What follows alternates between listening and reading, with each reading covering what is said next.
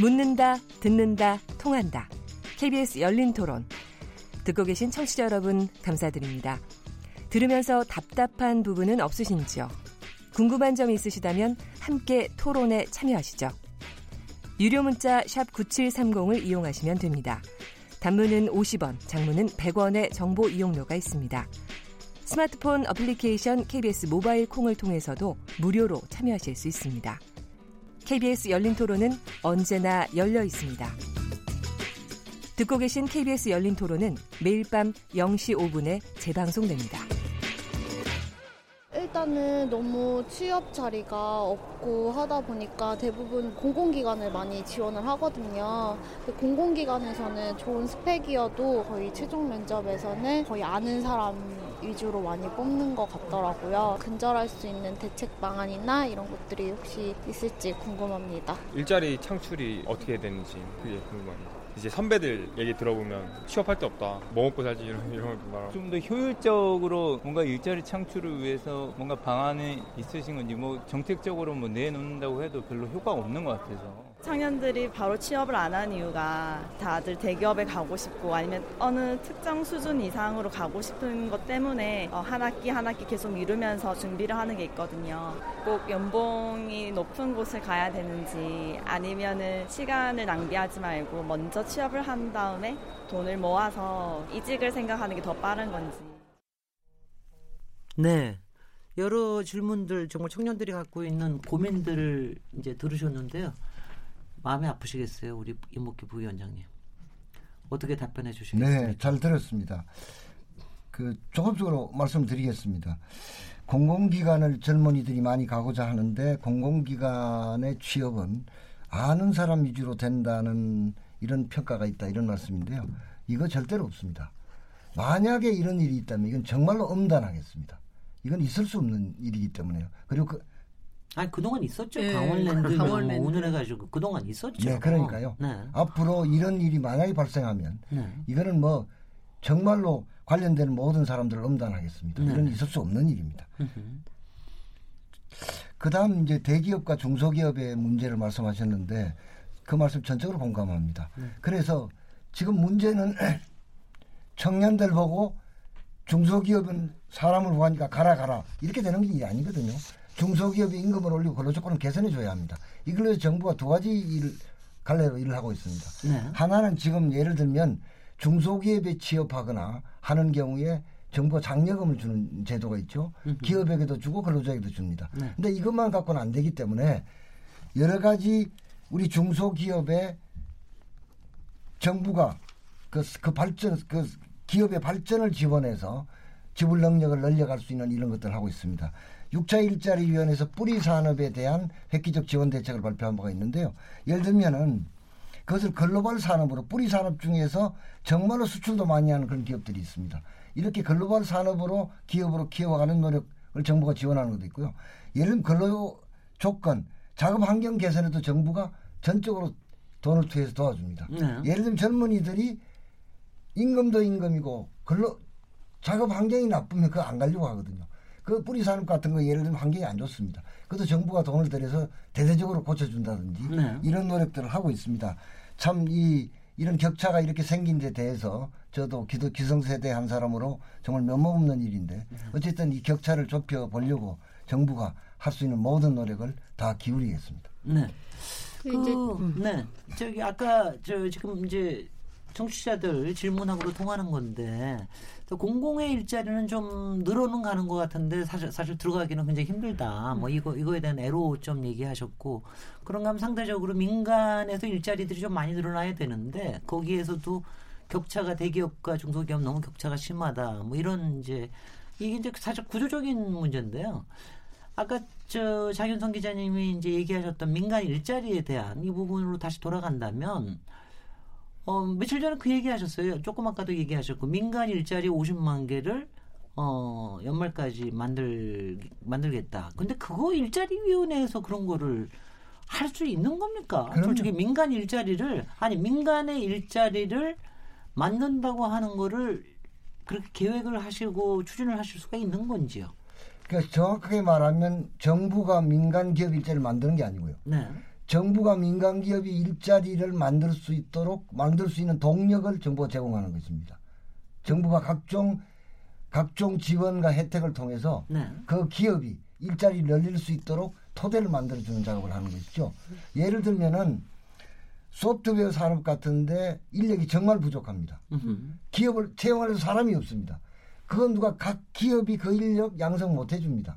그럼 정부가 그 인력을 양성해 주면 그 사람들은 양성되는 만큼 거의 취업이 되지 않겠습니까? 그러니까 주로 임금 보존을 통해서 아니, 이루어지는 그거는 겁니까? 일부에서만 합니다. 네네. 임금 보존을 통해서는 일부를 하는 거고 네.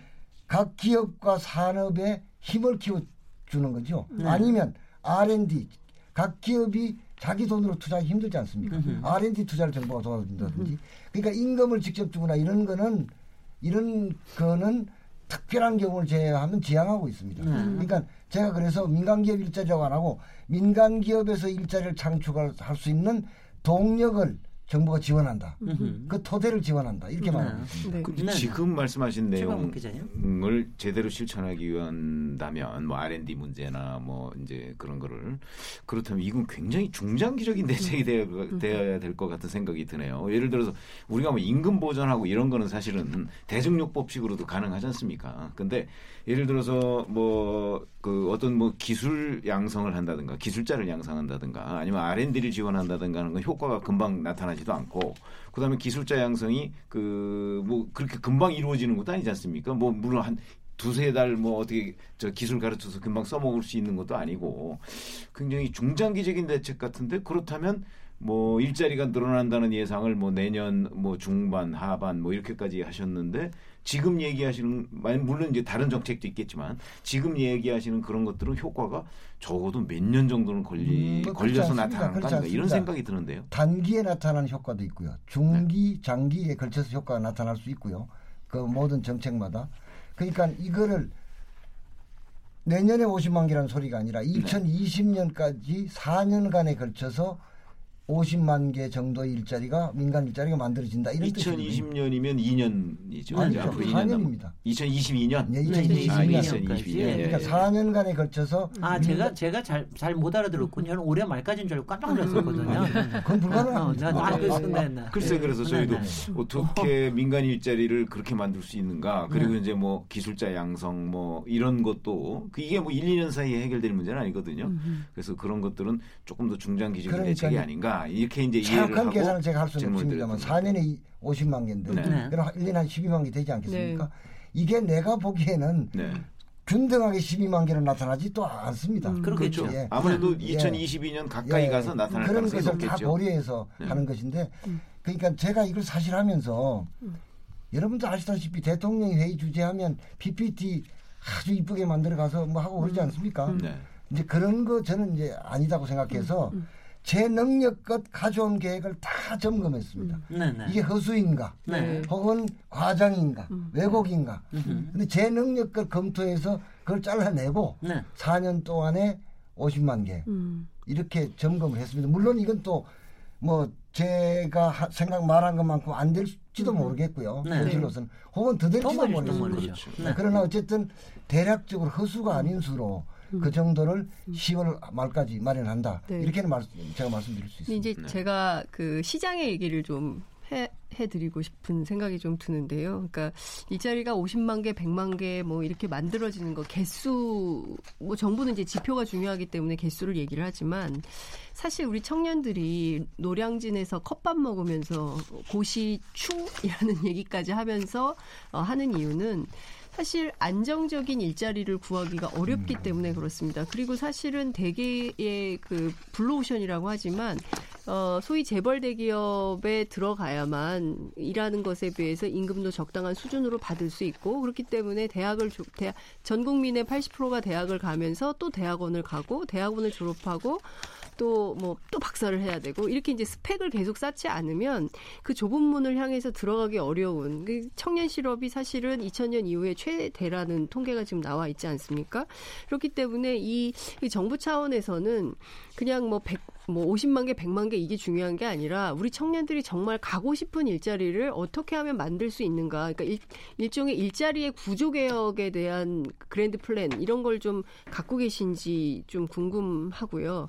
또 하나는 지금 그 실직 상태에 놓여 있는 사람들 있지 않습니까? 이제 실업자가 굉장히 많아졌는데요. 저희가 지금 나온 통계를 보면은 113만 3천 명이나 되는 실업자가 있는데 이 사람들이 재취업하기가 굉장히 어려워요. 그러니까 대한민국은 패자 부활이 안 되는 겁니다. 그러니까 어 뭘 하다가 뭐 회사를 그만둘 수도 있고 그리고 또 뭐 사업을 했다가 망할 수도 있는데 이게 제도약이 안 되는 거예요. 그러니까 완전히 계속 나락의 길로 빚더미에 앉아가지고 그러니까 자살률이 높은 나라, 굉장히 뭐 부자 나라이긴 합니다만 자살률이 높은 굉장히 불행한 나라로 세계적으로 평가받고 있는 거 아닌가. 그리고 심지어 구직 단념자가 5만 1천 명이나 늘어났거든요. 그러니까 아예 아예 취직할 생각을 못 하는 사람들이 5만 1천 명이나 된다는 것이죠. 그러니까 이것은 정말 이게 뭐 100만 개, 50만 개 만드는 것보다 이게 사실은 이 일자리의 컨텐츠를 어떻게 바꾸려고 하는가. 저는 그런 접근도 일자리위원회에서 네, 좀 해야 되지 네, 않나 싶습니다. 말씀드리겠습니다. 좋은 일자리, 괜찮은 일자리. 일단 공공부문은 그렇지 않겠습니까? 공공부문에서 공무원 17만 4천 명을 늘리고 공공서비스 일자리 30만 개, 34만 개를 만들고 30만 개 비정규직을 정규직으로 전환한다. 이게 공약이었지 않습니까? 이거 열심히 하고 있고 추진되고 있는데 이제 이거는 사실은 많은 부분을 국회 동의를 받아야 됩니다. 네, 네. 국회가 예산을 해줘야 되지 않습니까? 야당이 반대하지 않습니까? 그래서 이렇게 저는 이렇게 생각합니다. 그래서 제가 끈질기게 정성을 다하여 이런 말을 하는 게 공공부문에 해당하는 말입니다. 네, 네. 끈질기게 한다. 네. 국회 만 개를 가져갔는데 우리는 국민의 뜻을 수렴해서 만약 7천 개밖에 안 해주면 그 다음엔 만 3천 개를 들고 가겠습니다. 또, 또 7천 개밖에 안 해주면 그 다음엔 만 6천 개를 들고 가겠습니다. 가서 국회의원들한테 열심히 설명을 드리고 네. 또 이런 상황을 국민에게도 보고하겠습니다. 네, 네. 우리가 늘리려고 하는 일자 공공부문 일자리는 공무원 그냥 세금으로 월급 주는 게 아니라 정말로 부족한 생명, 안전. 보건, 환경 이런 복지 공무원을 늘리자는 거 아니겠습니까? 네. 자꾸 세금 걷어서 공무원 늘리냐 이런 말씀을 하시는데 우리나라 전체 노동자 중에 공공부문 노동자의 비중이 8.9%입니다. 네. OECD 평균이 21.3%입니다. 음. 우리나라 공공부문 노동자는 OECD 복지국가가 아니라 평균의 41.8%밖에 안 됩니다. 네. 그만큼 국민들이 공공 서비스를 제대로 못 받고 있다는 뜻입니다. 네, 네. 그래서 이거는 제가 뭐 저나 정부가 끈질기게 그리고 국회에 가서 정성을 다해서 네. 국, 국회 를 설득하고 국민께 말씀드리겠습니다. 네, 네. 또 대기업이 뭐 요즘 금융권도 그렇습니다만 좀 채용을 늘려가는 이런 움직임들을 보여주고 있습니다. 네. 참으로 다행스럽고 고맙게 생각합니다. 그 다음에 대기업들에게 이런 요청들을 하고 있습니다. 재벌 대기업이 이런 두 가지를 좀 해줬으면 좋겠다. 하나는 협력업체와의 상생입니다. 네. 지금 재벌 대기업이 영업이익 10% 난다고 그러면 1차 협력업체 3, 4% 납니다. 3차 협력업체 없거나 1% 정도입니다. 이렇게 하면 이 협력업체에서 다니는 사장도 힘들고 노동자도 힘듭니다. 그렇죠. 이게 만약에 좀 상생이 되면 여기서 훨씬 더 좋아지고 일자리도 만들어집니다. 이거 그러니까 제가 이런 얘기를 했습니다.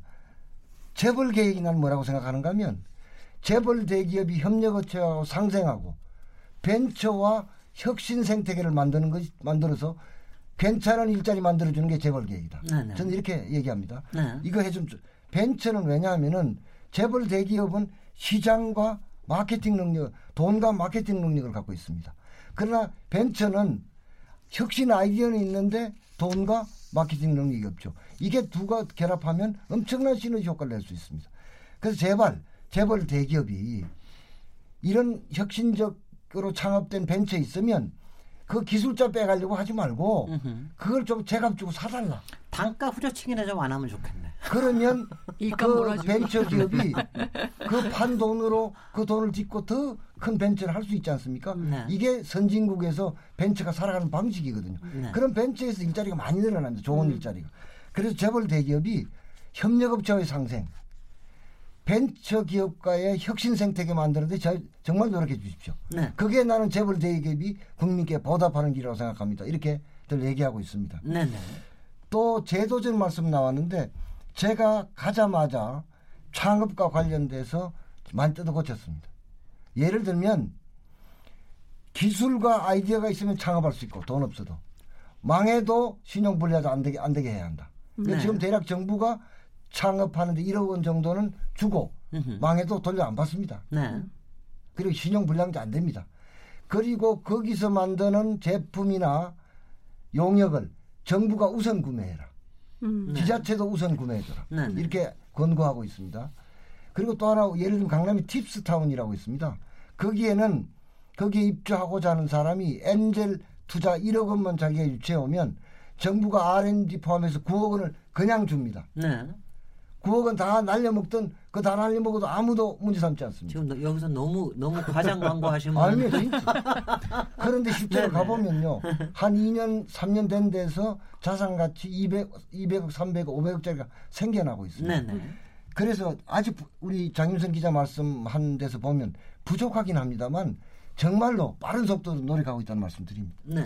저- 근데 네 말씀하십시오. 말씀- 네, 네. 아니 너무 이제 많은 얘기를 하셔서 네. 제가 앞에 부분부터 이게 차근차근히 좀 얘기를 드리겠습니다. 첫 번째 이제 공무원 그 부분인데요. 사실은 저희도 이제 이 그 관청에 오랫동안 출입 기자를 해 봤지 않습니까? 그러면 공무원들 중에 특히 상위 직급이 좀 너무 많은 것 아니냐 이런 느낌을 굉장히 많이 갖습니다. 그래서 상위 직급으로 갈수록 그 사실 뭐 솔직히 말해서 좀 편하지 않습니까? 뭐 여러 그 머리를 많이 써야 되는 부분은 있지만 편한데 상위 직급이 지나치게 많다 하는 점이 이제 공무원들이 문제고 그다음에 또 공무원들 사이에 바쁜 사람만 바쁘고 바쁘지 않은 사람은 또 굉장히 한가합니다. 어? 같은 부처인데도 그래서 물론 이제 바쁜 부처, 어, 부서에 있는 사람들이 뭐 나중에 뭐 승진이나 이런 것들도 더 그 잘 되고 하는 측면도 있지만 어찌됐든 간에 공직 이라는 이 자리를 늘리기 전에 공직 사이에 그런 이런 불균형, 바쁜 사람만 바쁘고 쉬는 사람은 계속해서 쉬고 뭐 이런 불균형, 또 상위 직급이 하위 직급에 비해서 지나치게 많다. 그러니까 아까 말씀하셨듯이 바로 뭐 현장을 찾아가는 복지 공무원 뭐 이런 사람들은 부족하다고 항상 하소연인데도 불구하고 공무원 저 전체 뭐위 직급과 아래 직급 뭐 전체 숫자는 뭐 아니야 이 정도면 아직도 많아 뭐라고 하는 정도가 된다는 것 말이 그 얘기거든요. 그러니까 상위 직급이 지나치게 많고 어떤 그 부서 간의 불균형 이런 공무원 사회의 구조조정 뭐 이런 것들도 먼저 하고 나서 그러고 나서 아 공무원을 이렇게 우리가 구조조정까지 다 했는데 이렇게 부족합니다. 그러니까 이만큼 더 늘려야 되겠다. 이런 게 순서 아닐까 이런 생각이 들어요. 느리 일반- 두 개 같이 해야죠. 일반- 느리기도 하고. 일반 회사도 어, 그렇죠. 다. 바쁜 부서는 바쁘고 안 바쁜 부서는 아니 아 그럼 근데 일반 회사는 그런 것들이요. 아니, 그 조직 점검을. 해가지고 맞아요. 그대로 네. 놔두지 않습니다. 아니 근데요 뭐 조선일보사도 그랬겠지만 어느 조직이나 가면은 일하는 사람이 이래요. 일하고. 보통 한 10% 정도가 아주 잘하고 한 30% 정도가 그 퍼센트지가 아니 높으면 잘하고 못하는 거의 문제가 아니고 아니, 저는 업무가 과중한 부분이 아니, 저는 그- 있는가 하면 네, 그러니까 이 사람은 그렇습니다. 맨날 야근해요. 네. 근데 이 사람은 맨날 정시에 퇴근하면서도 낮에도 가면 별로 그할 일이 그렇게 아니, 많지 요새는- 않은 것 같은. 요새는 그렇게 안 해요. 부서가 52시간 있기 있어요. 때문에. 예, 그러니까. 저는 뭐 그 지금 지적하신 내용에 대해서 제가 자세한 내용은 모릅니다. 저도 지금 미루어 짐작할 뿐인데요. 네. 뭐 이것도 제 소관이 아닙니다만 지금 주신 말씀은 관련 부처로 하여금 조직 진단을 좀 해보게 네. 그래서 개선 방안이 찾아보게 제가 그렇게 얘기를 하고 네, 네. 그거 저 그 결과가 정리되면 그 국민께 또 말씀드리도록 네, 하겠습니다. 근데 일자리위원회에서 일자 일그 일종의 퍼포먼스 성능 평가까지 하신다고 그러시면 그거는 너무 과로하실 것 같은데요. 아니, 그런데 그러니까 제가 하는 게 아니라 아이디어로 네. 낼수 예, 행정 예. 안전부나 네. 이런 데서 이런 이런 말씀들이 있고 많고 음흠. 요청들이 있으니 네. 네. 한번 한번 제대로 검토를 해서 한번 해봐라. 네. 이렇게 제가 하나 11개 부처. 장관들을 다 예, 예. 통솔하고 계시니까 뭐 아니 제가. 저희도 이제 소득 주도 성장에 대한 토론이 어느 만큼 이제 지나갔고 요새 혁신 성장에 대한 토론을 이제 활, 활- 아주 활발하게 하는데 지금 말씀하시는 걸 들으면 아까 얘기하는 중소기업에서 일자리 만드는 거 대기업과 중소기업하고의 상생 만드는 거 그리고 또 새로운 종류의 벤처를 만들어서 좀 이렇게 많은 실패를 한 100개 중에 한 아, 90개 실패하더라 한 10개가 잘 자라면 되는 거 아닙니까? 그러니까 이런 거 하는 거 보면 오히려 일자리 위원회를 통해서 혁신 성장의 이 동력을 만들어내는 게 굉장히 중요한 것 같은데. 근데 이제 제가 조금 이제 저희 그 혁신 성장에 대한 불만은요. 지금 김동연 저 부총리께서 혁신 성장이라 하면 몇개 어 뭐 기술 분야를 만들고 거기에서 주로 대기업들이나 이런 데를 많이 투자를 해가지고 어 일자리를 만든다. 뭐 이런 쪽으로 되는데 이게 너무 낡은 방식 아니냐. 오히려 지금 얘기하시는 어 그 그러니까 현장에서의 중소기업들하고의 연결을 가져야 그래야지 일자리도 만들어지고 혁신도 실제로 일어날 수 있는 거 아니냐. 이렇게 생각을 하는데 혹시 일자리 위원회에서도 김동연 부총리님하고 좀 이렇게 교감이 좀 되십니까 어떠십니까? 그 뭐 얘기는 합니다만 네. 서로 바쁘니까 뭐 많은 얘기는 못 합니다. 네. 그런데 제가 보는 분위기를 혁신성장은 알겠네요. 기재부 네. 등 정부 정부가 혁신 성장의 내용과 방향을 아직도 제대로 정립하지 못하고 있다. 저는 어, 이렇게 봅니다. 네, 네, 네. 네. 왜 그럴까? 한 큐에 정리하셨네요. 실천적 전문가들의 조언을 열심히 듣는 것처럼 보이지 않습니다. 어. 그것도 정답이십니다. 그 다음에 들어도 네. 들으면 빨리 정리를 해서 네. 네. 이게 옳은 방향이고 현실 적합성이 있으면 바로 나가야 되잖아요. 네. 이러지도 않는다. 네. 이렇게 음. 보입니다. 네. 한마디로 말하면 능력도 부족하고 의지도 부족해 보인다. 이렇게 보입니다. 야. 이거 이거 기, 기사 좀 뽑아야 되겠는데. 예, 제가 보기에? 오늘 열린 토론에 기사가 엄청 많이 나오는 것 같습니다. 기자들이 그래서- 야, 야근해야 네. 될것 같습니다. 네. 아니 사실 있는 그대로 말씀드리는 네. 겁니다. 네. 근데 왜냐하면 저라고 해서 다른 부처나 뭐 이- 이걸 비판하는 게 좋겠습니까? 그런데 국민들 앞에서 있는 그대로 얘기를 해야죠. 네. 국민들이 아실 권리가 있지 않습니까? 네. 그는 그렇게 보여지고요.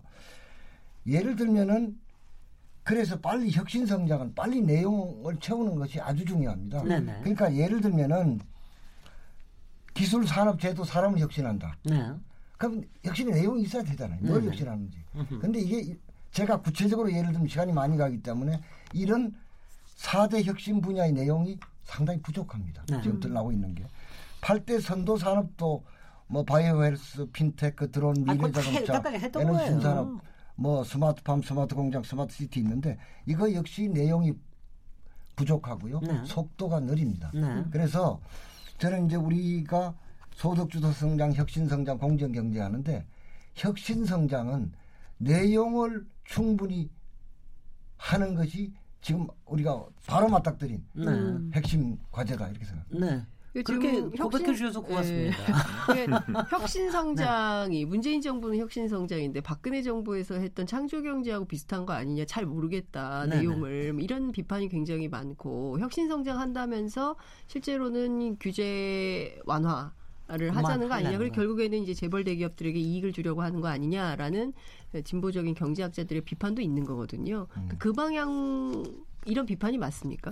아니, 저도 조금 추가를. 드리자면 지금 부위원장님 말씀하신 내용을 쭉 들어보면 그 박근혜 정부에서 얘기했던 창조 경제센터라는 게 왜 각 지역별로 있잖아요. 예, 예. 거기가 바로 대기업하고 이 중소 벤처기업들 연결해 주는 역할을 그 동안에 많이 했었거든요. 그래서 그런 거하고 비슷해 보여요. 그렇게 되면 그렇게 되면 결국 혁신 성장이 뭔지도 뭐 박근혜 정부 5년 4년 내내 왜 창조 경제가 뭐냐 뭐 이, 이거 가지고서들 궁금해하고 그랬잖아요. 그것처럼 혁신 성장도 결국은 뭐 창조 경제랑 비슷한 건가? 뭐 이런 생각을 가질 수밖에 없어요. 좀 맥락이 비슷해서 제가 말씀을 드립니다. 제가 이제 창조 경제와 혁신 성장 이렇게 말했을 때 이 세상에서 완벽하게 새로운 건 없습니다. 네, 네. 네, 네. 그걸 만들 내가 만들 수 있다고 얘기하면 그건 거짓말하는 거 예, 아닙니까? 예. 기존의 사람들의 성과 위에서 노력을 통해서 새롭게 좀 바꿔가는 것 아니겠습니까? 음. 그렇게 보면 창조 경제도 사실은 내용을 제대로 채우지 못했다 이런 네. 비판을 받아야 되겠죠. 으흠. 그리고 벤처 아까 말씀을 하셨는데 창조 경제 하면서 재벌 대기업과 벤처가 네. 연결돼서 성과를 낸 게 별로 없습니다. 그 참 그럼 이 정부는 목표는 그렇게 돼 있더라고요. 아, 그- 그러니까 예.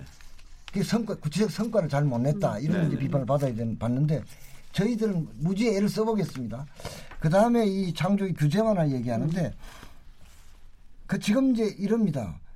그 민간 일자리 만들어라 하도 난리쳐서 민간 일자리 4년 동안 50만 개 만들겠습니다 그랬더니 또 어떤 언론들을 보면 그거 말고 규제 협파해라 규제 협파해라 그러는데 뭐 이렇습니다. 그거는 연결돼 있다고 봐야 되는 이 거예요. 규제라는 것이 사실은 만들 땐 필요해서 만들어졌죠. 네. 근데 시대에 뒤떨어지고 이게 발전을 옥죄는 게 되니까 이제 규제 완화를 얘기하는 거 아니겠습니까?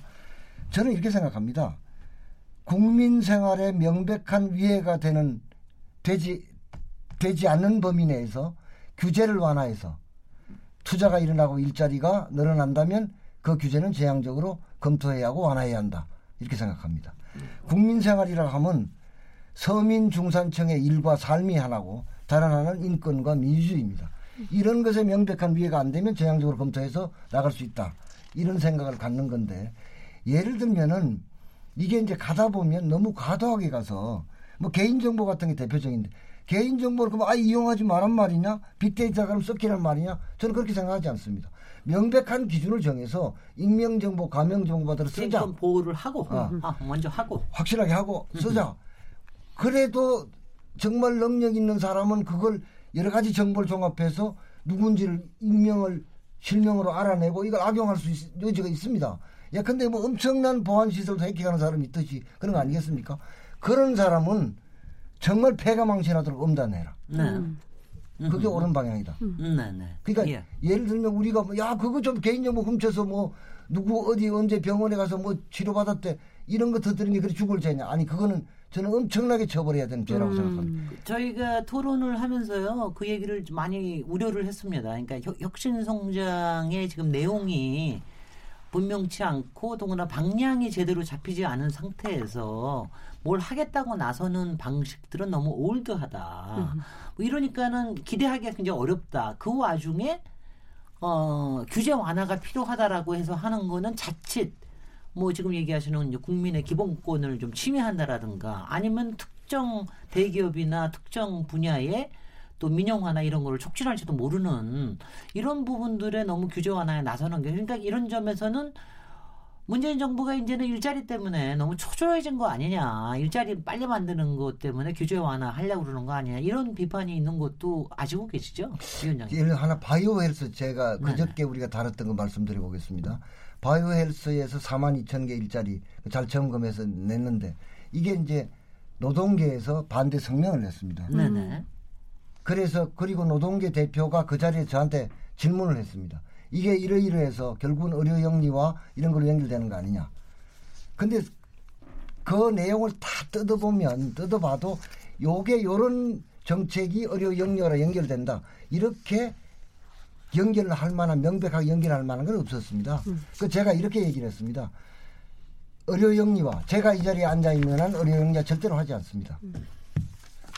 의료 영리 라고 하는 것은 우리나라 지금 그러려면 법, 법 체계 자체를 고쳐야 됩니다. 네. 우리는 병원은 영리를 못하게 돼 있습니다. 네.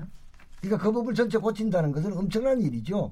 그러니까 예를 들면은 그런 원칙은 지키되 예를 들면 일자리가 투자가 일어나고 고용이 일어날 수 있는 것은 명백한 기준을 정해서 이용할 건 이용하게 하고 네. 만약에 악용하는 사례가 있으면 엄단하고 이렇게 가야 되는 거 아닌가 이렇게 생각합니다. 음. 네. 그 이제 예. 네. 그러니까 저는 지금 일자리가 제가 아까 이제 숫자보다 그리고 양적 확대보다 이제 질적 그 확, 질적 전환 뭐 이런 게 더 이제 중요한 거 아니냐 이런 질문을 좀 드렸었는데 그 연장선에서 사실 많은 사람들이 일자리에 대해서 박탈감을 갖는 이유는 어, 대기업을 다니면 굉장히 이제 노동 환경이 좋거든요. 그리고 이제 조건도 좋고 휴가도 많고. 근데 이제 중소기업을 다니면 노동 조건이 굉장히 열악해요. 휴가도 없고 노동 시간도 길고 그리고 또 임금도 열악하고. 그래서 이제 그 일자리 부위원장 되신 다음에 민간 일자리 창출을 위해서 그 속도를 내기 위해서라면 틈날 때마다 기업 현장을 다니 직접 한번 보시겠다고 하셨어요. 그래서 좀 현장에서 본 기업의 일자리 수준이 어떤지 그리고 이것을 좀 정부가 어떤 노력을 기울여서 어떻게 좀 바꿔야겠다라고 보셨는지 현장에서 직접 본 상황은 좀 어떤가요? 제가 보면은 그러니까 이런 바 우리나라 이제 이게 누구의 탓을 말하기 전에 양극화가 심해지지 않았습니까? 네. 네. 대기업과 중소기업 정규직과 비정규직이 심해져 있는 거 이거를 정말 축소해 가는 것이 이거 정말로 노력해야 될 과제 아니겠습니까? 음. 실제로 이제 중소기업 그 소기업 가보면 네. 사실은 지금 우리나라 그 젊은이들이 그 참 갈마음이 안 날 것 같습니다. 제가 네. 가봐도. 네. 근데 이걸 어떻게 해결할 수 있냐. 우리는 이런 대만 경제와 한국 경제 확실히 다릅니다. 대만 경제는 독자 브랜드로 중소기업들이 제조를 그렇죠. 하고 그 영업을 하는 경우가 많은데 네. 우리는 거의가 하청 계열화 돼 있습니다. 그렇죠. 그러니까 재벌 대기업의 목을 메고 있는 겁니다. 이것이 어떻게 보면 참 안타까운 조건이긴 합니다만 이 주- 협력업체의 처지를 개선할 수 있는 좋은 조건으로 바뀔 수도 있습니다. 네네. 재벌 대기업과 상생이 정말로 이루어지면 정말로 좋은 조건이 될 수 있습니다. 왜? 다양한 노력이 없이도 재벌 대기업과 상생만 해도 이익이 늘고 고용이 늘고 소득이 늘 수 있는 관계 아니겠습니까? 그런 점에서 그 저는 사실은 그렇게 해서 이제 우리 재벌 대기업들에게 정말 말씀드립니다. 그 대기업이 세계적인 기업이 되- 된 과정에 어떻게 창업주의 공만 있겠습니까? 경영진의 노력, 노동자의 정말 노력이 있죠. 지역사회가 도와주지 않았습니까? 은행도 도와주고 국세청도 도와주고 정부가 도와줘서 오늘 세계적 인류 기업이 됐잖아요.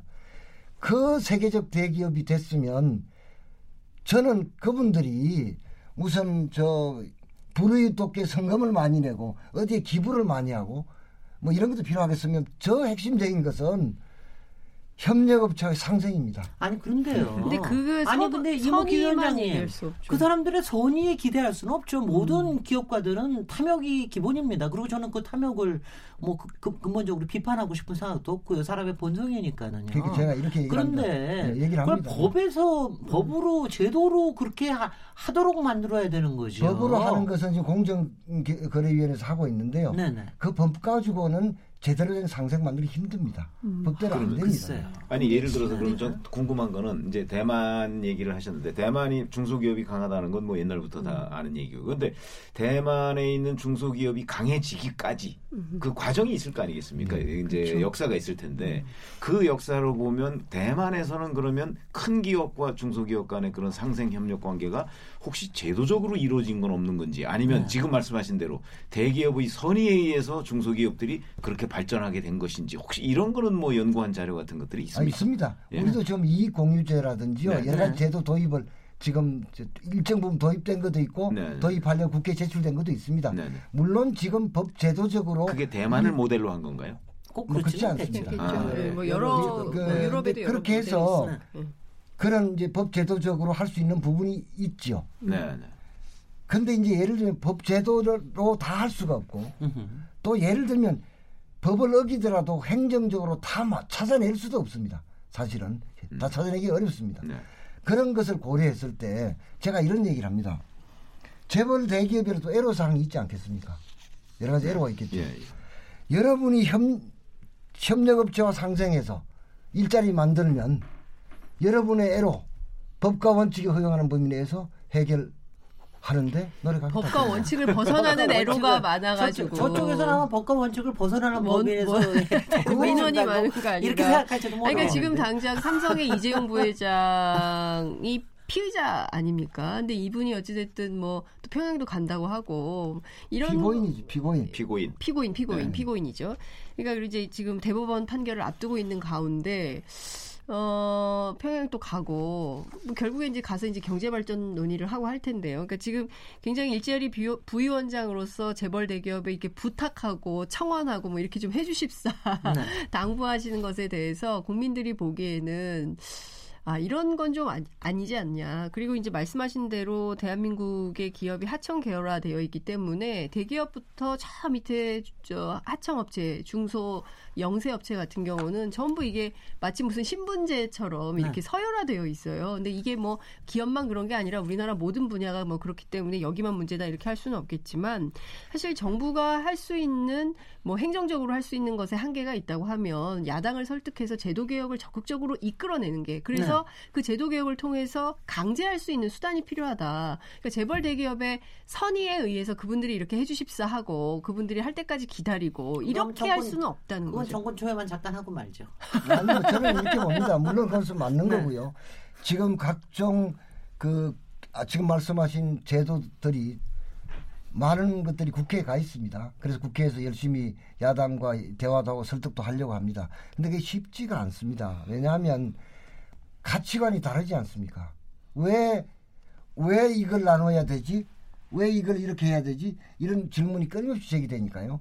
그래서 열심히 이제 이익 공유제에 대해서. 예, 뭐 이익 네. 공유제든 뭐 여러, 뭐 여러 가지 있습니다. 그런 노력을 한편 해야 되고 또 경제라는 것이 경제 심리라는 게 있지 않겠습니까?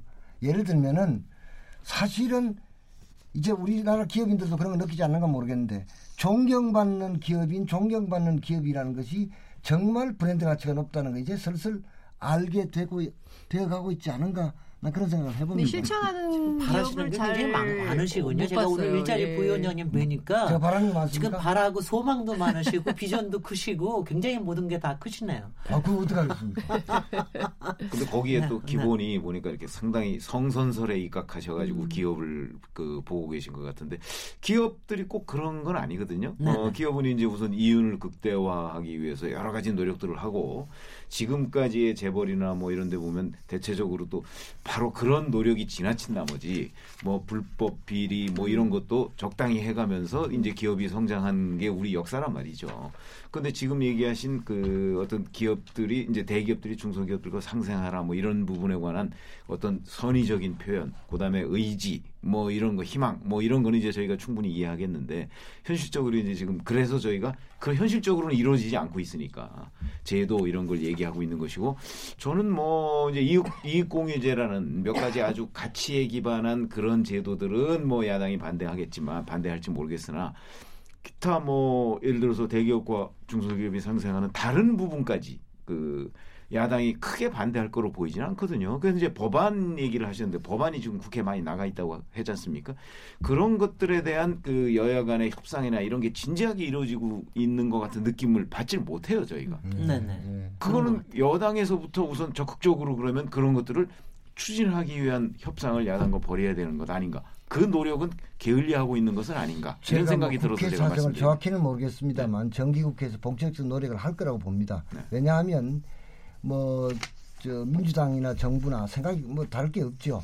지금 이 난국을 돌파하기 위해서 여러 가지가 필요하고 지금 얘- 우리가 얘기하고 있는 것들이 중요한 축이다 이렇게 생각을 하고 있기 때문에요. 열심히 하리라고 보고 네. 아마 각 부처 장관들도 국회에 가서 열심히 뭐 얘기를 할 거라고 이렇게 봅니다. 네. 제가 얘기를 하는 것은 예를 들면은 기업인들이 이런 얘기를 합니다. 이 정부가 기업을 어떻게 보고 있는지 모르겠다. 그래서 그럼 무슨 뭘 하면 됩니까? 물어봤더니 함께 우리가 아까 제가 말씀드리지 않았습니까? 그런 좀 기업을 이렇게 제대로 대우하면서 함께 가자. 뭐 이런 게 저, 이런 정부로부터 잘 안 보이니까 우리가 뭐 이러고 있는 거다.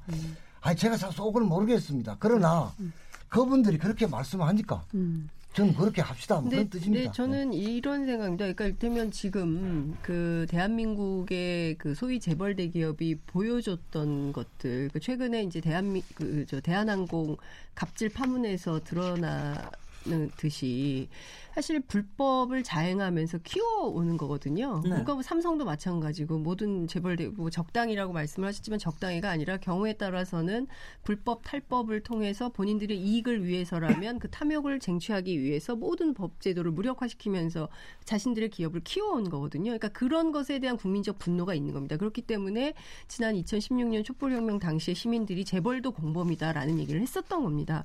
그러면 그 촛불의 힘에 의해서 탄생한 문재인 정부는 과거의 정권이 이른바 정경 유착을 통해서 그런 재벌 대기업들의 불법과 탈법을 어, 눈 감아주고 일정 정도 협력해왔던 관행을 끊고 어, 완벽하게 새로운 그 정책으로 거듭나야 되는데 여전히 어, 재벌대 30대 재벌 대기업 883조 원이라는 어마어마한 사내 유보금 쌓아놓고도 어, 청년 실업이 이렇게 심각한데 청년 고용 확장 안 하고 있는 문제들이 있잖아요. 뭐 서서히 좋아지고 있다고 하지만 최근 드러난 지표를 보면 그렇게 확 좋아지지 않고 있어요. 많이 안 뽑습니다. 그러면 이런 문제들을 어떻게 해결할지 분명한 것은 정말 이 정부가 신상필벌하겠다는 자세와 태도를 가지고 분명하게 해야 되는 것이지 아 뭐 기업을 어떻게 보느냐 더 기업하기 좋은 나라를 만들어 달라라는 것에 대해서 협조하는 방향으로 가는 것은 국민의 기대와 좀 어긋나는 거 아닌가? 제가 저- 아, 거기에 저희들이- 제가 거기에다 약간 추가로 해서 같이 저기 드리면은 혹시 요새 기업 현장을 너무 많이 가시고 아, 많이 못 그다음에 갔습니다. 대한상공회의소 박용만 회장하고 이렇게 가깝게 인사하는 거 제가 봤는데 예. 너무 인사 많이 받으시고 그러는 게 아닌가 저는 제가 그렇게 좋아합니다. 제, 제가 그렇게 순진한 사람이 못 됩니다. 예예. 네. 그 말씀하시죠. 이거는 분명합니다. 어. 국민 정서에 반하는 재벌의 불법 탈법 절대로 용, 용납할 수 없습니다. 그걸 어떻게 하겠습니까? 다만 예를 들면은 그것과 관계 없는 사람들도 지금 얘기들 많이 하고 있습니다. 그러니까 자꾸 경제가 심리라고 하고 하니 우리가 소통을 좀 넓혀서 서로 좀 소통이 잘 되면 혹시 좀더 적극적인 호응이 있을 수 있지 않겠는가 네. 이런 것을 생각하고 기대하는 것이지 예를 들면 뭐 저 예를 들면 저는 제가 뭐 법을 직접 담당하고 집행하는 사람이 아니니까 그런데 한진 재벌 보면 기가 막히지 않습니까? 그러니까요. 아, 저런 게 어떻게 도대체 이렇게 예. 21세기 네. 대명체인지에 저런 일이. 있습니까? 예. 네. 그 저거는 구속영장이 싹 다 기각이 됐어요. 그런 잘못을 했음에도 불구하고 네. 국민들은 그런 것에 대해서 굉장히 분노하는 그러니까 한 거거든요. 말씀드리면 재벌 대기업의 불법 탈법 뭐 어떤 뭐가 있더라 절대로 용이 나가라 그런 거 절대로 없다는 말씀드립니다. 다만 네. 좀 소통을 강화해서 우리 이 어려움을 극복하는데 작은 도움이라도 됐으면 한다 그런 뜻입니다. 예. 네. 여기까지 토론 잠깐 마무리하고요. 잠시 쉬었다가 인터뷰 이어가겠습니다. 지금 여러분께서는 KBS 열린 토론 시민 김진애와 함께하고 계십니다.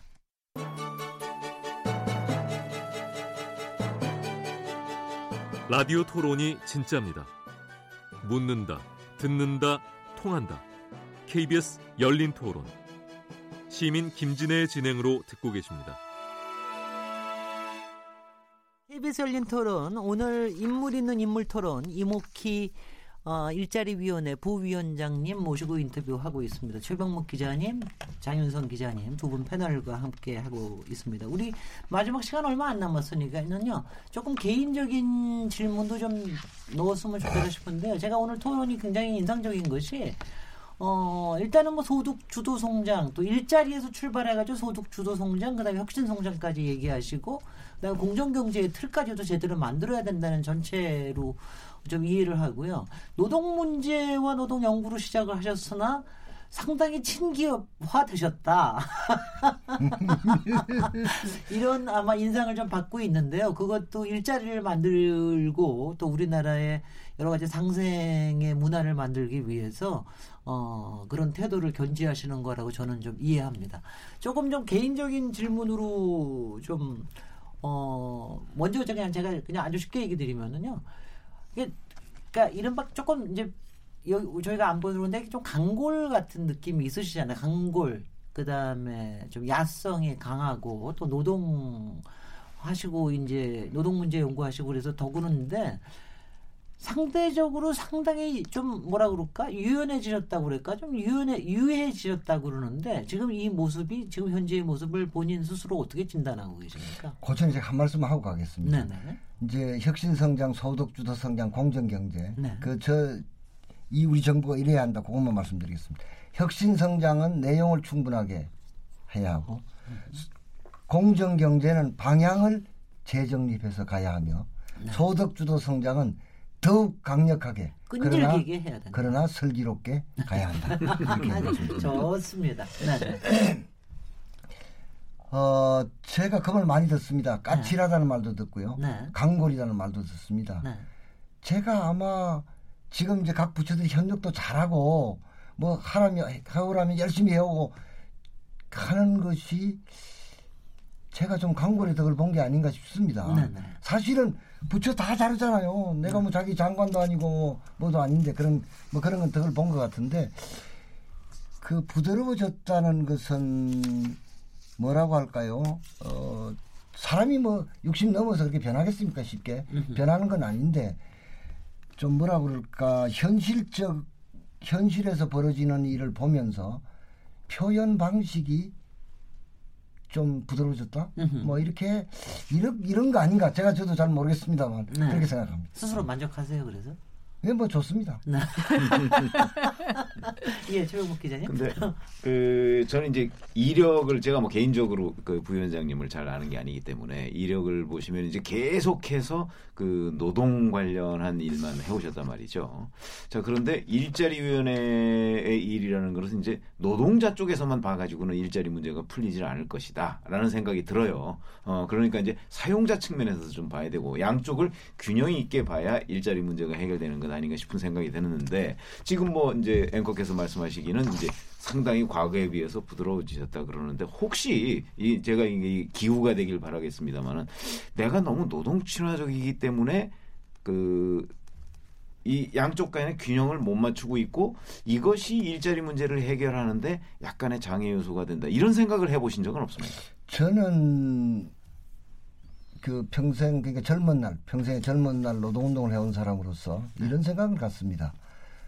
힘들고 어려운 노동자들에 대한 애정은 내가 정말 각 제대로 갖고 있는 사람이다.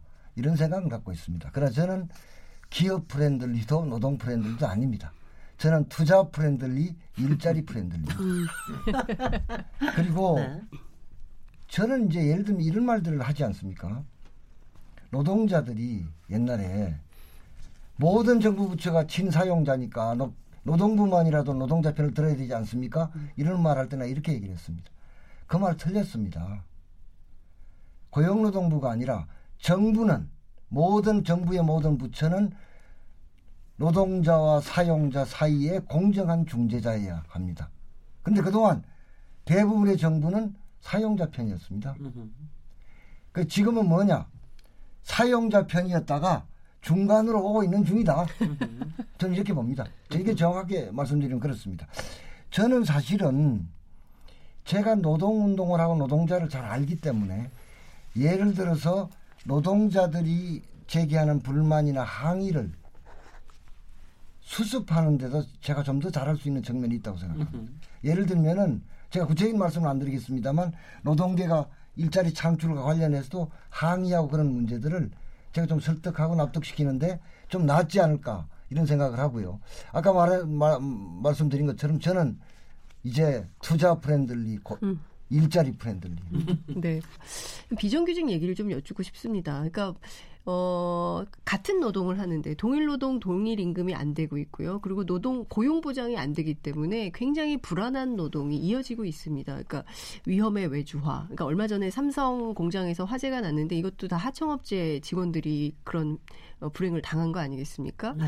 그러니까 위험하고 더럽고 귀찮고 하기 싫은 거는 전부 비정규직 혹은 또 저임금 노동자들에게 전락되는 문제. 저는 평생 노동 운동을 해 오셨기 때문에 그리고 어, 힘들고 어려운 노동자들에 대한 마음은 누구보다 내가 제일 잘한다 이런 말씀을 하셨기 때문에 자 그러면 이게 힘들고 어려운 처지에 있는 이 비정규직 노동의 문제를 우리 정부는 그럼 어떻게 해결하려고 하느냐? 네. 예. 그 이제 비정규직 문제가 에, 서구 유럽을 보면 자발적 비정규직이 많습니다. 자기 스스로 나는 하루에 4시간만 일하고 4시간은 내 발전을 쓰겠다. 이런데 우리는 강요된 비정규직이 대부분입니다. 네. 그게 심각한 문제가 있고 또 비정규직이 유럽 선진국처럼 임금을 예를 들면 10%더 준다든지 네. 이렇게 되면 사실 문제가 별로 없는데 실제로 반 주지 않습니까? 네. 네. 이런 상황이 이제 온 것이고 이게 아- 98년 IMF 이후로 엄청나게 확대돼서 심각한 사회적 문제가 되고 있습니다. 그러니까 예를 들면은 우리 노동시장 개혁의 핵심 과제가 비정규직의 정규직화 또는 그렇게 안 된다면 비정규직에 대한 차별을 축소해서 점차적으로 해소해 간다. 이게 노동시장 개혁의 핵심적인 방향이어야 합니다. 그러니까 이걸 이제 민간 기업에는 뭐 법을 만드는데요. 어, 이제 내가 현재 있는 비정규직은 만, 법이 만들어진 지 10여 년 됐습니다. 이 여야가 아까 협, 그 협상을 통해서 좀 더 타이트하게 비정규직법을 만들 필요가 있다. 이렇게 생각합니다. 비정규직법을 좀 더 비정규직을 쓰는 걸 까다롭게 하도록 만들 필요가 있다. 그럼 뭐 야당의 동의를 얻어야 됩니다만 있고 민간 기업에는 민간 기업은 그 법을 통해서 이루어질 텐데 정부 부문은 정부가 의지로 삼으면 됩니다. 지금 대부분 대략 비정규직의 정규직화는 제가 정확한 숫자 기억 안 납니다만 목표의 한 60% 정도는 아마 이루어냈습니다. 네. 물론 이런 게 있습니다. 모두를 본사의 정규직으로 만들었느냐 그렇지는 못한 경우가 있습니다. 본사의 비정규직이 된 경우도 있고 자회사를 만들어 자회사의 정규직이 된 경우도 있고 임금과 근로 조건은 역시 차이가 나면서도 무기계약직으로 된 경우도 있고 그렇습니다. 이걸 한꺼번에 임금 근로조건 복지가 똑같은 정규직으로 할 수 있으면 좋은데 현실적인 처지와 조건이 그렇지 못합니다. 다만 정부가 이런 부분에 대해서는 지금은 이런 조건입니다만 시간을 두고 임금과 근로 조건을 개선해 나가는 계획과 비전을 그분들에게 말하면 저는 그분들도 납득하고 갈 것이다 이렇게 생각합니다. 네. 그런 방향을 정부가 갖고 있고 그런 방향으로 부단히 노력하겠습니다. 네, 근데 지금. 현장에서 보면 전 뭐 현장을 그렇게 많이 가본 건 아닙니다만은 동일 노동에 대해서 동일 임금을 지급하는 것도 지금 그 잘 안 돼 있는 거 아니겠습니까? 그렇습니다. 어, 네, 그렇다면 잘안 돼 있죠. 그 문제, 그러니까 비정규직을 정규직으로 만드는 거, 뭐 물론 그것도 중요하지만 그게 그 최대의 목표라기보다는 그 동일 노동에서 동일 임금 그런 정도면 이제 정규직과 비정규직의 차이라는 거는 결국은 뭐 4대 보험이 되느냐 뭐 이런 정도의 차이밖에 없는 거 아니겠어요? 그래서 그 노력을 더 배가 그걸 우선순위에 두고서 하는 것이 난 거 아닌가 이런 그러니까 생각이 들어서 제가 말씀을 제가 드립니다. 하나 말씀드려보면 네. 네. 자동차 조립 공장에 네.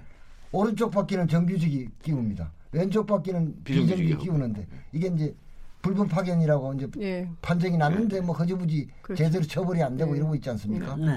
네. 근데 이거를 정부가 강제하기가 정부 단속을 하죠. 그 정부의 힘- 힘만으로 이 강제해서 바로 이게 적발되면 바로 똑같은 임금 주게 만드는 게 그렇게 쉬운 일이 아닙니다 지금. 사실 국회에서 제도 개혁을 해야 되는 측면이 있는 건데요. 그러니까 이제 네. 그 노력을 안 하겠다는 게 아니라 해야 되는데 그것도 어렵다. 시간이 걸린다. 많이 뭐 필요한 있습니까? 문제. 저희 그 좀 여쭤보고 싶습니다. 그러니까 지금 그 그러니까 우리가 이제 최저임금 인상, 뭐 산입범위 논란 뭐 이런 것도 있었지만 실제로 노동 현장을 다녀보면 아마 이 방송 듣는 분 가운데 제 처지가 그렇습니다. 이런 분들도 계실 텐데 어 최저임금도 못 받고 일하는 분들이 많아 많이 있어요. 그러니까 이를테면 차라리 편의점 알바생 같은 경우에는 이게 최저임금 꼭 주, 주어야 되는 이게 강제성이 있지만 특히 이제 방송 연예 이런 데 보면 그럼요. 최저임금도 못 받고 그리고 일단 페, 그러니까 파이가 딱 정해져 가지고 내려오기 때문에 그걸 나눠 먹다 보면 뭐 선배 연, 연차에 대해서 쭉 하면 제일 막내 같은 경우에는 최저임금도 못 받고 일하는 경우가 부지기수거든요. 거기다가. 너는 숙련된 노동자가 아니기 때문에 열정 페이도 요구한다는 겁니다. 네, 네. 그러니까 뭐 야근하고 철야하고 막 해서 해봐야 결국에는 그뭐 단돈 100만 원도 받기 어려운 조건에 있는 이런 것은 정부가 적극적으로 단속을 해서 최소한 그런 일은 없도록 해야 되지 않을까요? 예. 제가 방송사에 올 때마다 드는 생각인데요. 방송사가 모범을 보여야 하는데 모범을 보이지 못하고 있다. 이런 거 많이 보입니다. 예를 들면 방송사의 정규직과 비정규직 차별이 너무 크다. 엄청나죠. 또 기자와 PD를 제외한 대부분의 직군에서 정말 그 근로 조건이 좋지 않다. 음흠. 이거 저는 시정돼야 한다고 생각합니다. 이런 것을 방송사가 몸을 보여야 되지 않겠습니까? 네. 그리고 지금 장윤선 기자 말씀하신 이런 불법 사례가 있, 있는지 제가 바로 고용노동부 지금 이제 장관 교체 과정인데 고용노동부 장관에게 얘기를 해서 근로감독을 하도록 제가 그렇게 요청을 하겠습니다. 네. 이런 일이 반복되면 안 된다고 어, 생각합니다. 일자리 부위원장님 되게 세시다. 아까 11개 부처를 다 통할하는 책임감이 네. 있으시다고. 네네. 최강 기자님. 네. 그 이제 이제 개인적인 문제 사실 그 지금 다룬다고 했는데 예. 그 처음에 그러면 뭐 오래전 얘기가 되겠습니다만은 노동 문제에 내가 관심을 가져야 되겠다라고 생각하게 된 그런 계기는 뭐가 있었습니까? 제가 원래 옛날부터 그 좀 성격이 좀 까탈스러워서 아, 옛날이라는 게뭐뭐 어렸을 젊었을 때부터, 때, 어렸을 아주 어렸을 다섯 때부터 살, 여섯 살 이럴 때부터 아 그렇습니까? 뭔가 잘못된 걸 보면 참지를 못했습니다. 네. 그러니까 태생적 불의가 반발. 있으면 저항한다. 네. 이게 원래 이렇게 어렸을 때도 그렇게 됐었는데요. 이 노동운동을 생각한 것은 제가 뭐 그래 고등학교 2학년 때는 삼선견 반대 데모도 3학년들이 안 해서 제가 주동도 하고 그랬습니다. 아. 그런데 이제 제가 저 제가 고등학교 3학년 때 11월 13일 날 신문에 조그마한 기사가 났습니다. 네. 전태일이라는 평화시당의 시장의 재산사가 분신 자살했다. 네. 이 났습니다. 그 정말 쇠망치로 뒤통수를 얻어맞은 기분이었습니다. 그래서 그 내용을 좀 알아보니까 기가 막힌 상황입니다. 제가 서울에 와서 보니 사서 노동자들 만나 보니까 그때 뭐 고도 성장 기간인데 정말 기가 그때 고등학교 때 그러셨단 말이에요. 네. 고등학교 때 예. 전태일 처음 열사의 그러니까 서울에 와서 노동자를 예, 고등학교 때 만나서- 만나셨다고요? 예, 71년에 어. 제가 서울에 왔는데 예. 그래서 처음에 노동자의 처지가 이래 가지고는 이 나라가 계속 발전할 수 있겠는가? 노동자의 처지를 개선하는 일을 해야 하는데 나도 작은 도움이 되자. 첫 번째 이거였고 두 번째는 당시에 이제 박정희 군사 독재 정권이 계속해서 이제 독재가 강화되는 시대인데 네. 그때 제- 민주화 운동을 하는 사람은 제야의 일부하고 네. 그런 학생들밖에 없지 않았습니까? 이런 생각을 했습니다. 자 이렇게 싸워서 민주주의가 될까 우선 요 사람들이 싸워서 음. 또 하나는 대통령을 내 손으로 뽑는 절차적 민주주의는 이루어진다 하더라도 더 나아가면 경, 실질적 민주주의, 경제적 사회적 민주주의가 이루어져야 하는데 이게 학생만으로 될까? 음흠. 이걸 위해서 그러니까 진, 실질적 민주주의를 위해서도 조직화된 부대가 필요한데 그 조직화된 부대는 노동자일 수밖에 없지 않느냐. 네. 그래서 노동자의 처지가 개선돼야 되고 민주주의를 위해서도 노동자의 조직화가 필요하다. 그래서 노동운동을 해야겠다. 이렇게 생각했습니다. 지금 여태까지 쭉 하신 일들 중에서 뭐 꼭 노동운동이 아니더라도 가장 보람있다, 가장 잘한 일이다라고 생각하시는 게 어떤 거세요? 제 언제 언제든 토- 이- 일평생을 통해서 쭉 하실 때 어느 게 가장 보람이 있으셨습니까? 음, 그건 뭐 어차피 뭐 이 애청자 여러분께서는 어떻게 생각하실지 모르겠습니다만 네. 제가 민주화 운동을 하고 노동 운동을 한 것이 제가 제가 지금 어 9월 10일자로 지하철 공짜로 타는 게 됐거든요. 네, 축하드립니다. 네. 9월 10일. 네. 그런데 제가 이 65년을 살지 않았습니까?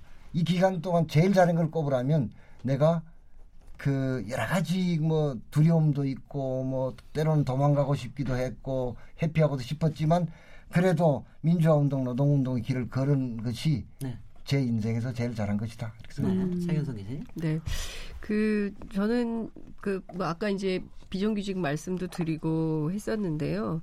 과거에 비해서 그러니까 전태일, 그러니까 전태일 때문에 노동운동을 시작하셨는데 여전히 내가 전태일이다 이렇게 하시는 분들도 아마 계실 거예요. 우리가 그렇게 어렵게 살고 있다 이런 분들도 계실 텐데 과거에 비해서 노동 조건이 많이 좋아졌다고 보십니까? 어떻게 평가하십니까? 과거에 비해서 좋아졌습니까? 아니면 그때나 전반적으로는 많이 좋아졌죠. 음.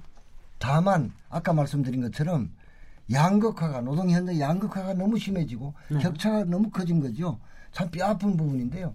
이거는 뭐 다만 노동 운동이나 노동조합의 문제가 아니라 우리 사회 전체가 네. 정말 총력을 다해서 가야 될 문제라고 생각합니다. 그러니까 뭐 그 87년 이전과 비교해 보면 뭐 그 경제 생활이든 뭐 자유든 많이 와- 신장된 건 분명하죠. 좋아진 건 분명합니다. 이목희 부위원장님 오늘 쭉 말씀하시는 거 보니까 일자리 위원회의 개념과 가치와 그리고 문재인 정부의 정책 방향에 대해서도 확실하게 꿰차고 계신 것 같은데 그런데 이 일자리 부위원 일- 부위원장 역할도 뭐 잠깐만 하시고 또 끝나는 거 아닌지 또 21대 또 국회에 또 출마하시는 거 아니에요? 그러면 또 이것도 끝나는 거 아닙니까? 음, 저는 제가 그 대통령도 있고 장관들 다 있는 자리에 이런 말을 했습니다. 네.